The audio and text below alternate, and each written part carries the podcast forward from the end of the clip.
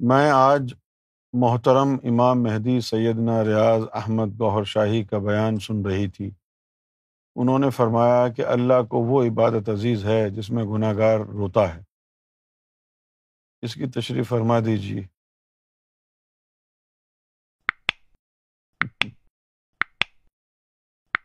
اس کی دو تشریحات۔ ایک تو عام اور ایک خاص۔ عام کیا ہے؟ موسا علیہ السلام نے ایک دن اللہ کو کہا، اے اللہ، مجھے وہ عبادت بتا جو تجھے سب سے زیادہ پیاری ہو، تاکہ میں وہ کروں۔ اللہ تعالیٰ نے فرمایا کہ تم کر ہی نہیں سکتے ہو۔ تو وہ بزد ہوئے کہ نہیں، آپ مجھے بتائیں، میں کوشش تو کر لوں۔ تو اللہ تعالیٰ نے فرمایا کہ ہم کو گناہ گار کے آنسو پسند اور تم نبی ہو، معصوم ہو، تم گناہ کر ہی نہیں سکتے۔ سمجھے؟ اچھا اب کچھ باتیں ایسی ہیں کہ جو حدیثوں میں بھی ہیں، قرآن میں بھی ہے جیسا کہ ایک بات یہ ہے کہ حضور نبی کریم صلی اللہ علیہ وسلم روزانہ ستر مرتبہ استغفار کرتے اس کو سمجھ نہیں سکے لوگ۔ جب آپ معصوم ہیں، گناہ نہیں ہے تو پھر استغفار کا کیا مطلب؟ تو لوگوں نے یہ سمجھ لیا کہ گناہ ہوں گے، تبھی تو استغفار کر اس کو میں بعد میں بتاؤں گا کہ کیوں کرتے تھے۔ تو عام آدمی جو ہے، اس کا نفس ناپاک ہوتا ہے۔ تصوف میں نہیں ہے، ذاکر قلبی نہیں ہے، ایک عام آدمی ہے۔ اگر وہ مولوی صاحب کی تقریر سنیں، جس میں وہ موت کا منظر بیان کریں، اور اس کو سن کے وہ رو پڑے، تو اللہ کو وہ آنسو پسند نہیں۔ کچھ مولوی تو ایسے ہیں کہ ہنستے کھیلتے آدمی کو رولا دیتے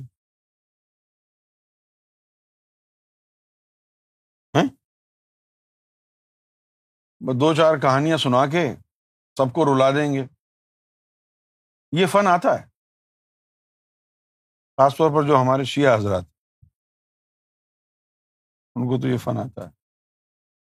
یعنی اس طرح جو کہانی ہے اس کو ڈراماٹائز کرنا اور پبلک کو ٹراماٹائز کرنا۔ ان کو یہ آتا ہے۔ جو آنسو اللہ کو پسند ہیں، وہ اس وقت پسند آتے ہیں کہ جب انسان تزکیہ نفس کے مراحل سے گزرتا ہے اور نفس امارہ سے نفس لوامہ ہو جاتا ہے۔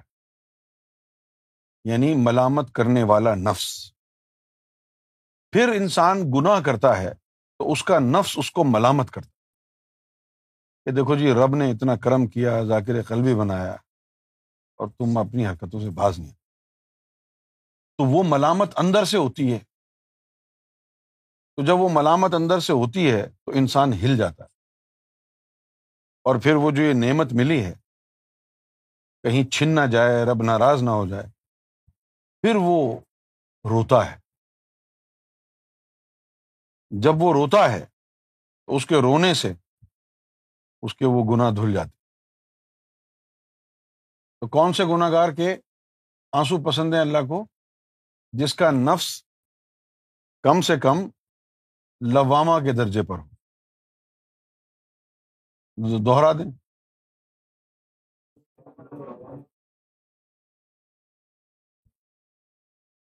اب ایک خاص اس اس کی تشریح ہے۔ جو آپ کی سمجھ میں نہیں آئے گی، لیکن میں کر دیتا ہوں۔ اب وہ خاص تشریح کیا ہے؟ ابھی تو آپ کے ذہن میں یہی ہے نا؟ کہ نفس برائی کی جڑ ہے۔ اور نفس گناہ کراتا ہے، برائی کا امر کرتا ہے۔ تو جب نفس پاک ہو جائے گا، تو پھر انسان کے پاس گناہ کرنے کا کوئی جواز نہیں۔ یہی ہے۔ بہت سے لوگ ولی بھی بن گئے۔ بہت سے لوگ ولی بھی بن گئے۔ ولی بننے کے بعد بھی گناہ ہو گیا۔ اب جب ولی بننے کے بعد بھی گناہ ہو جائے، تو ولی ہل جاتا ہے کہ یہ کیا ہے؟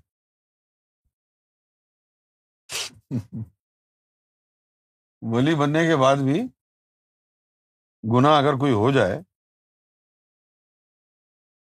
تو وہ ہل جاتا ہے کہ یار یہ کیا ہے؟ یعنی اس کا جو یعنی جو اس کا جو فیتھ ہے، وہ متزلزل ہوتا ہے۔ اب تو نفس میرا پاک ہو گیا، اب یہ مجھ سے کیسے ہو گیا؟ سارا جائزہ لیتا ہے، اپنے نفس کو بھی چیک کرتا ہے، نفس بھی پاک ہے۔ اپنی خواہشات کے اوپر نظر ڈالتا ہے، وہ بھی ناپاک نہیں ہے، وہ بھی پاک ہے۔ پھر پریشان ہوتا ہے یار، یہ گناہ مجھ سے کیسے ہوا؟ پھر جو ہے وہ اللہ سے رجوع کرتا یہ گناہ مجھ سے کیسے ہوگا تو اللہ تعالیٰ فرماتا ہے کہ مجھے گناہ گار کے آنسو پسند ہاں، تو یہ گناہ جو ہے وہ اللہ تعالیٰ کی طاقت سے کروایا کروایا جاتا ہے۔ اس کو کہتے ہیں ازلی گناہ۔ کیا کہتے ہیں اس کو؟ یہ نفس پاک ہونے کے بعد بھی گناہ ہو سکتا ہے ولیوں سے بھی۔ کیسے ہو سکتا ہے؟ حالانکہ اس کو گناہ کہتے نہیں ہیں ہاں، وہ کہتے ہیں حکمت ہے۔ حکمت کہہ کے ٹال دیتے۔ لیکن ولیوں سے بھی ہو جاتا ہے۔ لیکن وہ خود نہیں ہوتا ان سے۔ اللہ تعالیٰ کراتا ہے۔ بتاتا نہیں ہے کہ میں نے کرایا۔ جب تجھے پتا نہیں ہوگا نا، جب تو روئے گا کہ یہ مجھ سے کیا ہو گیا، تو کہہ دے گا وہ کہ میں نے کرایا تھا۔ اور جب تو یہ سوچے گا کہ یہ فلاں گنا اللہ نے کرایا ہوگا، تو وہ ناراض ہو جائے گا، نہیں، میں نے تو نہیں کرایا۔ جی تو میں نے تو نہیں کرایا۔ تو اللہ تعالیٰ جو ازلی گنا کراتا ہے، اب اس کی بھی دو قسمیں ہیں۔ ایک مرتبے سے پہلے اور ایک مرتبے کے بعد۔ مرتبہ ملنے سے پہلے۔ اس وقت انسان کا لفظ جو ہے وہ ملحمہ ہوتا ہے۔ اس وقت جو ہے اللہ تعالیٰ کوئی ایسا ازلی گنا اچھا وہ ازلی گنا جو ہے وہ چھوٹے موٹے نہیں ہوتے۔ ازلی گنا جو ہے ہاں، چھوٹے موٹے نہیں ہوتے ہیں وہ۔ وہ ایک گنا کافی ہے زندگی کے لیے۔ وہ ایک گنا ایسا ہوتا ہے کہ آدمی کا نفس جو ہے زندگی بھر کے لیے جھک جاتا۔ یہ ایک ایسا گنا ہوتا ہے جس کو اللہ کی حکمت کہہ سکتے ہیں، بندے کی تو کوئی یعنی یہ ازلی جو گنا اللہ کی طرف سے ہوتا ہے نا اس میں آدمی کے پاس کوئی چارہ نہیں ہوتا۔ وہ ایسا لگتا ہے کہ ہی ہیز بین ہپنوٹائزڈ مسمرائزڈ وہ ایک روبوٹ کی طرح گنا کرتا ہے۔ نہ اس کا دماغ کام کرتا، نہ اس کے جسم کے اوپر اختیار۔ تو کچھ گنا ایسے ہوتے ہیں جو اللہ تعالیٰ اس لیے کروا دیتا ہے بندے سے کہ اس گناہ کی وجہ سے ایک تو اس کا تکبر ٹوٹ جائے گا۔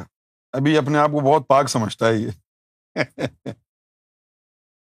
ابھی اپنے آپ کو یہ بڑا پاک سمجھ رہا ہے۔ لیکن وہ جو اندر ہی اندر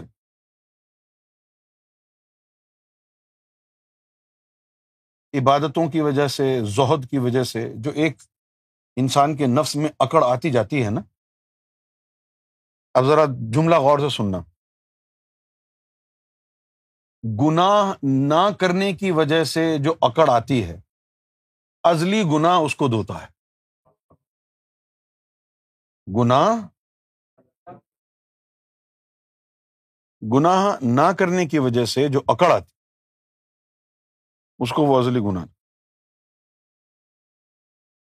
ایک دن انوار نے سرکار کو پوچھا کہ سرکار، ہمیں کیسے پتا چلے گا کہ یہ گنا ہم کر رہے ہیں یا اللہ کروا رہے نائنٹی تھری میں تم نے پوچھا تھا نا؟ سرکار نے فرمایا کہ جو اللہ گناہ کرواتا ہے نا، آدمی کو اس پر اختیار نہیں ہوتا۔ تو چونکہ اللہ تعالیٰ کو گناہ گار کے آنسو پسند ہیں،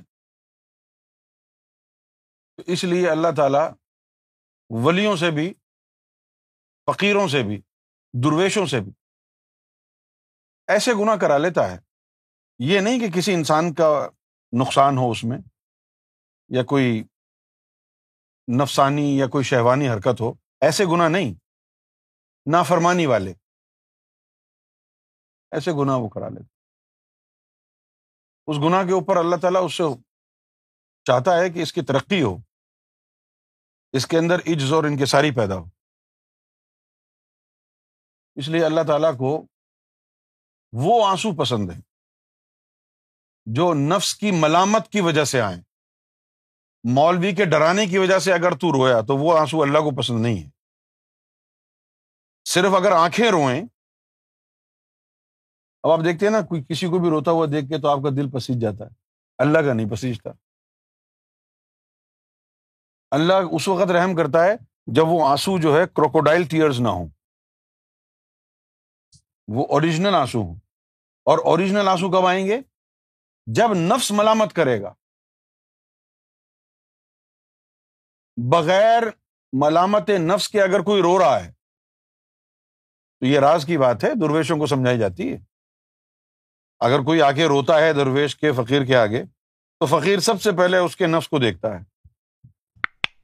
نفس ملامت کر رہا ہے تو اس کے رونے پہ یقین کرے گا فقیر۔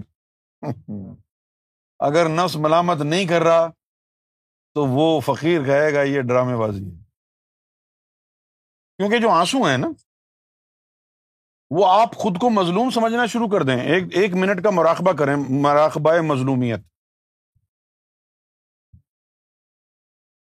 کہ مجھ پر بڑا ظلم ہوا ہے اور یہ ہوا ہے اور ایسا ہوا ہے۔ خود بخود بہت سے لوگ تو بالی ووڈ کی موویز دیکھ کے روتے رہتے ہیں۔ پاکستانی ڈرامے دیکھ کے روتے ہیں۔ تو کیا اللہ خوش ہو رہا ہے ایسے رونے پہ؟ تو ہر طرح کا رونا وہ اللہ کی خوشنودی کا باعث نہیں بنتا۔ رونے کے بھی اصول ہیں۔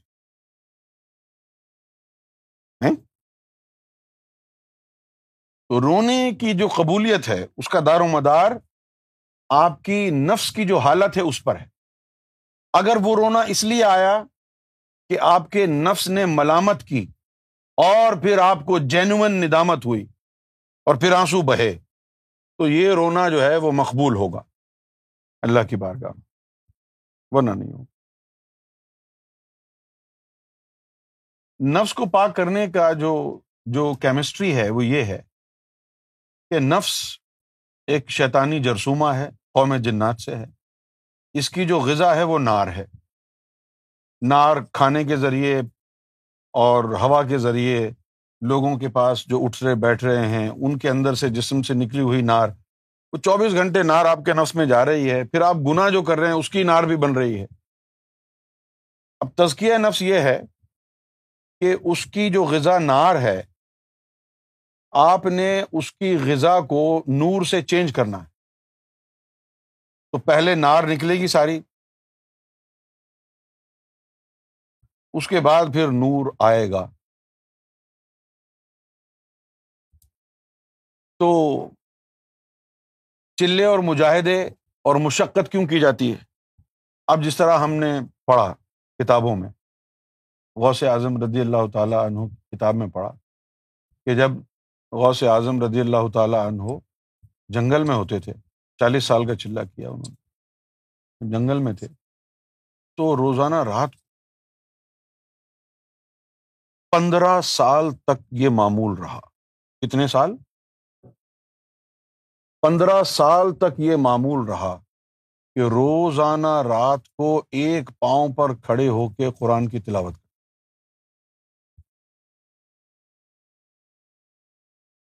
اب سوال یہ پیدا ہوتا ہے، جن لوگوں کو تصوف سمجھ میں نہیں آتا، جانتے نہیں، تو وہ کہتے ہیں، بھائی، یہ کیا ہے؟ بیٹھ کے پڑھ لو قرآن. لیکن تصوف کی تعلیم جو ہے، وہ جاننا بڑا ضروری ہے۔ یہاں پر ایک ٹانگ پر کھڑے ہو کے قرآن پڑھنے کا جو مقصد ہے، وہ یہ ہے کہ نفس کو مشقت میں ڈالیں۔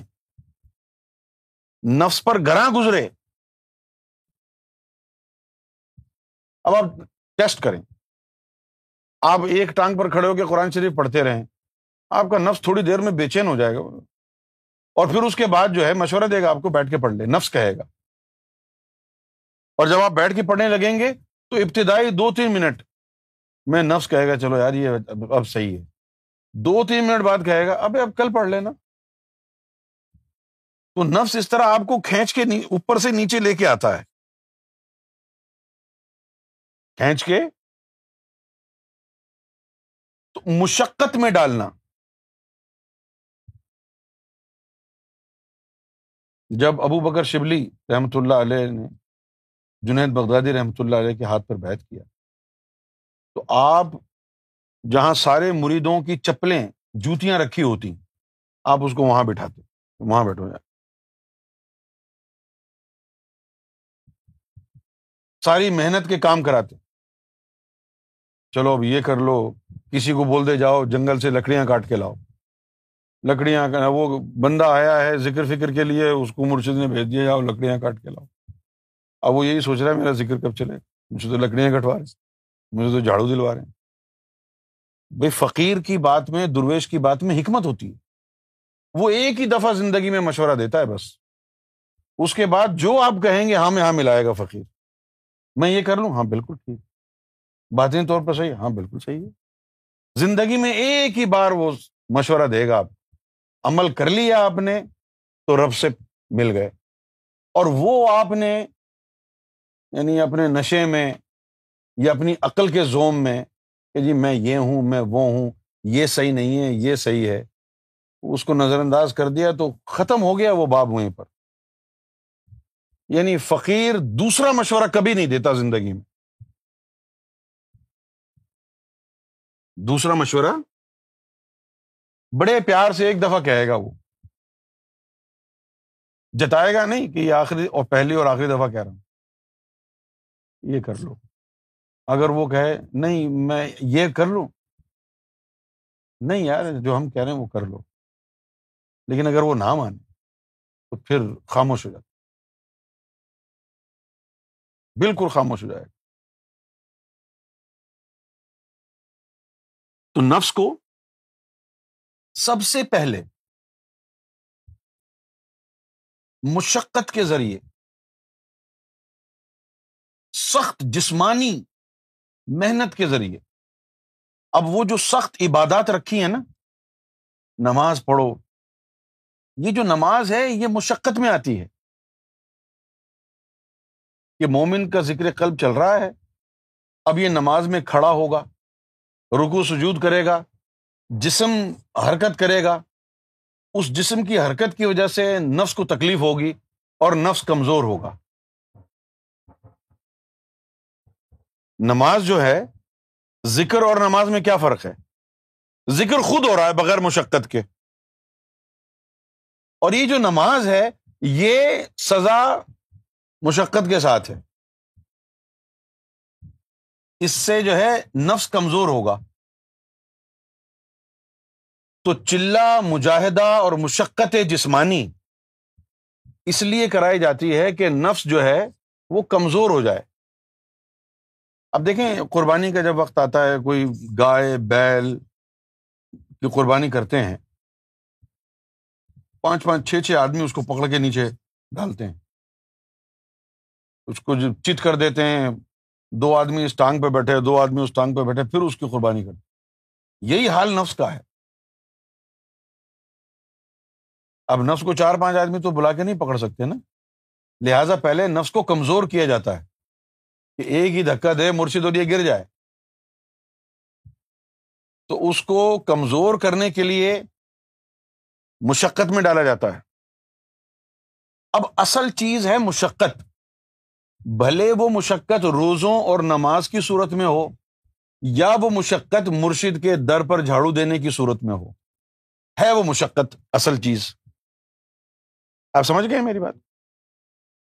مشقت میں ڈالتا ہے جسم کو اور جو یعنی تن آسانی کا شکار ہیں، جو اپنے جسم کو موو نہیں کرنا چاہتے، جو مشقت برداشت نہیں کرتے، چھوٹی چھوٹی باتوں پر تنگ آ جاتے ہیں، یہ کیا کیا یار؟ ان کا نفس کبھی کمزور نہیں ہو سکتا، طاقتور ہی رہے گا۔ تو سب سے پہلے مشقت کے ذریعے، بھوک و افلاس کے ذریعے نفس کو کمزور کیا جاتا ہے۔ جب نفس کمزور ہو جاتا ہے، اب دیکھو نا، اگر آپ کی جاب اچھی لگی ہوئی ہے اچھا خاصا پیسہ ہے آپ کے پاس، کوئی تنگی نہیں ہے تو پھر آپ کو کسی کا جھوٹا دو روز پرانا کھانا کھانے کی کیا ضرورت؟ لیکن اگر آپ کو سات دن سے فاقہ ہوا ہے، نہ پیسہ ہے، نہ نوکری ہے، نہ کوئی بندوبست ہے، پھر اکڑ ختم ہو گئی، آپ کی آپ کھا لیں گے بھوکا رہنے کے لیے یعنی اپنے آپ کو زندہ رکھنے کے لیے کھا لیں گے۔ اسی طرح اگر نفس کو چاروں طرف سے نار مل رہی ہے خوب مرغن غذائیں کھا رہے ہیں، غیبتیں بھی کر رہے ہیں، بہتان بھی لگا رہے ہیں، ہر گناہ کر رہے ہیں، لوگوں کی دل آزاری بھی ہو رہی ہے، جھوٹ بھی بول رہے ہیں، فراڈ بھی کر رہے ہیں، سب کچھ کر رہے ہیں۔ تو ایسی صورت میں مرشد نہیں کرے گا آپ کا تسکیہ نفس۔ ہوگا ہی نہیں۔ کیونکہ نفس کو اس کے تزکیے کے لیے سب سے پہلا جو عمل ہے، وہ اس کو کمزور کرنا ہے۔ ملامت کے ذریعے، بھوک کے، افلاس کے ذریعے، تنقید کے ذریعے، جسمانی مشقت کے ذریعے۔ پھر وہ کمزور جب ہوگا، تو ایک دن آئے گا کہ اس کی کمزوری سے فائدہ اٹھا کے مرشد اس کے اطراف میں نور کا ایک دائرہ بنا دے گا۔ کہ اب کوئی ناری غذا نفس میں داخل نہ ہو، اب وہ نفس کو بھوک لگے گی۔ پہلے کمزور کر دیا، پھر فاقہ کرایا۔ تو پھر وہ ہائے بھوک ہائے بھوک پکارتا ہے۔ ہائے بھوک، کیسا لگے گا آپ کو؟ کیا آپ کھانا بھی کھا رہے ہیں؟ اور پھر بھی نفس کہہ رہا ہے ہائے بھوک ہائے بھوک۔ ہائے بھوک ہائے بھوک۔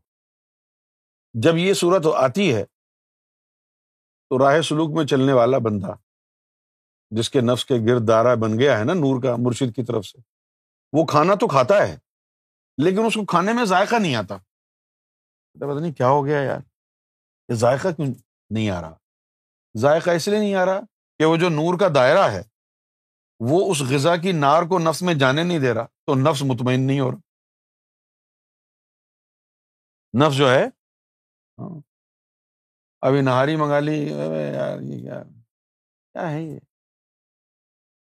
یہ ہمارے ساتھ بھی ہوا جی۔ بڑا شوق ہے جی نہاری نہاری اب وہ کھا رہے ہیں۔ مزہ نہیں آتا قورمہ لے آؤ جی بریانی لے آؤ۔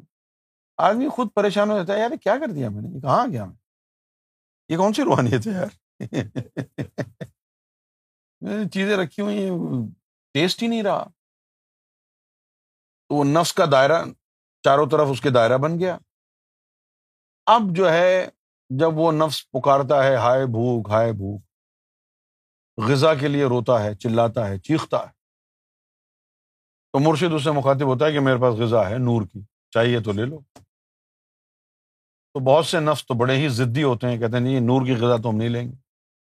بھوکے مر جاتے ہیں، مرنے۔ لیکن جو ضدی نہیں ہوتے، تو وہ بحالت مجبوری، کہتے ہیں، زندہ رہنے کے لیے، چلو نور کی غذا ہی دے دو۔ یعنی سر تسلیم کر کے، خم کر کے نہیں، بے حالت مجبوری، وہ نور کی غذا لقمہ لے لیتے ہیں۔ پھر مرشد ایک دو دفعہ اس کو لقمہ نور کا دیتا ہے، پھر کہتا ہے کہ بھائی اب میں روز نہیں دے سکتا، اب تم کلمہ پڑھ لو۔ کلمہ پڑھو گے، اس کا نور بنے گا، وہ تمہاری غذا بن جائے گا۔ اب وہ جو نفس ہے بےچارا معصوم۔ کوئی سمجھتا ہے کہ بھائی بھوکا ہوں، میں زندہ رہنے کے لیے کلمہ پڑھتا رہتا ہوں، نور ملتا رہے گا۔ تو وہ وہ کلمہ پڑھتا رہتا ہے، نور ملتا رہتا ہے۔ وہ نور کی غذا لیتے لیتے نفس عمارہ سے نفس لبامہ بن جاتا۔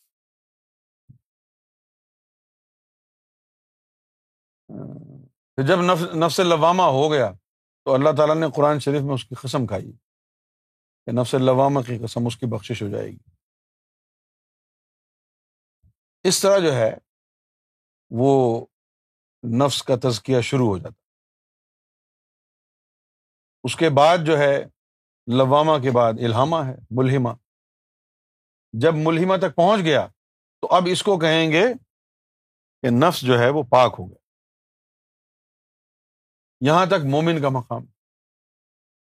مومن کی انتہا قلب منیب اور نفس ملحمہ تک ہے۔ آگے ان چیزوں کی ترقی ولایت سے ہوتی ہے، ایمان سے نہیں ہوتی۔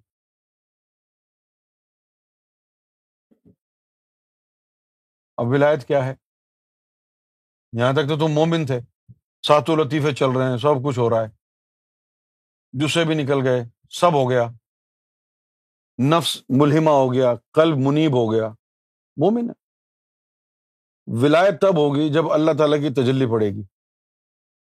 پھر جب تجلی پڑے گی تو وہ جو قلب منیب ہوگا، تجلی کی زد میں آ کے شہید ہو جائے گا۔ قلب شہید ہو گئے۔ وہی تجلی قلب پر پڑنے کے بعد نفس پر بھی پڑتی ہے۔ اور پھر وہ نفس ملحمہ سے مطمئن نہ ہو جائے اب جب وہ مطمئنہ ہو گیا، جب وہ تو اس کی شکل جو ہے آپ جیسی ہو جاتی اس کی شکل آپ جیسی ہو جائے گی۔ آپ کے وجود میں اور اس کے وجود میں ذرا سا ہی فرق ہوگا۔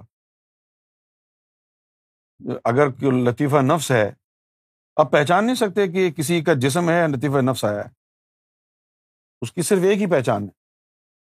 کہ اگر وہ لطیفہ نفس ہوا تو اس کی آنکھیں بالکل گول ہوں گی۔ آنکھیں ابھی تو بیزوی ہے نا، چزلڈ ہیں۔ جو لطیفہ نفس اگر آئے گا، اس کی آنکھیں بالکل گول۔ گول آنکھیں ہوں تو سمجھ جاؤ یہ لطیفہ نفس کا جسہ آیا دعا کا اللہ تک پہنچنے کا طریقہ وہی ہے جو نماز کا ہے، جو حج کا ہے۔ حضوری قلب کے بغیر جب نماز نہیں پہنچے گی تو دعا کیسے پہنچے گی؟ کیوں دعا پہنچنے کا طریقہ بھی وہی ہے کہ آپ کے قلب میں نور آ جائے۔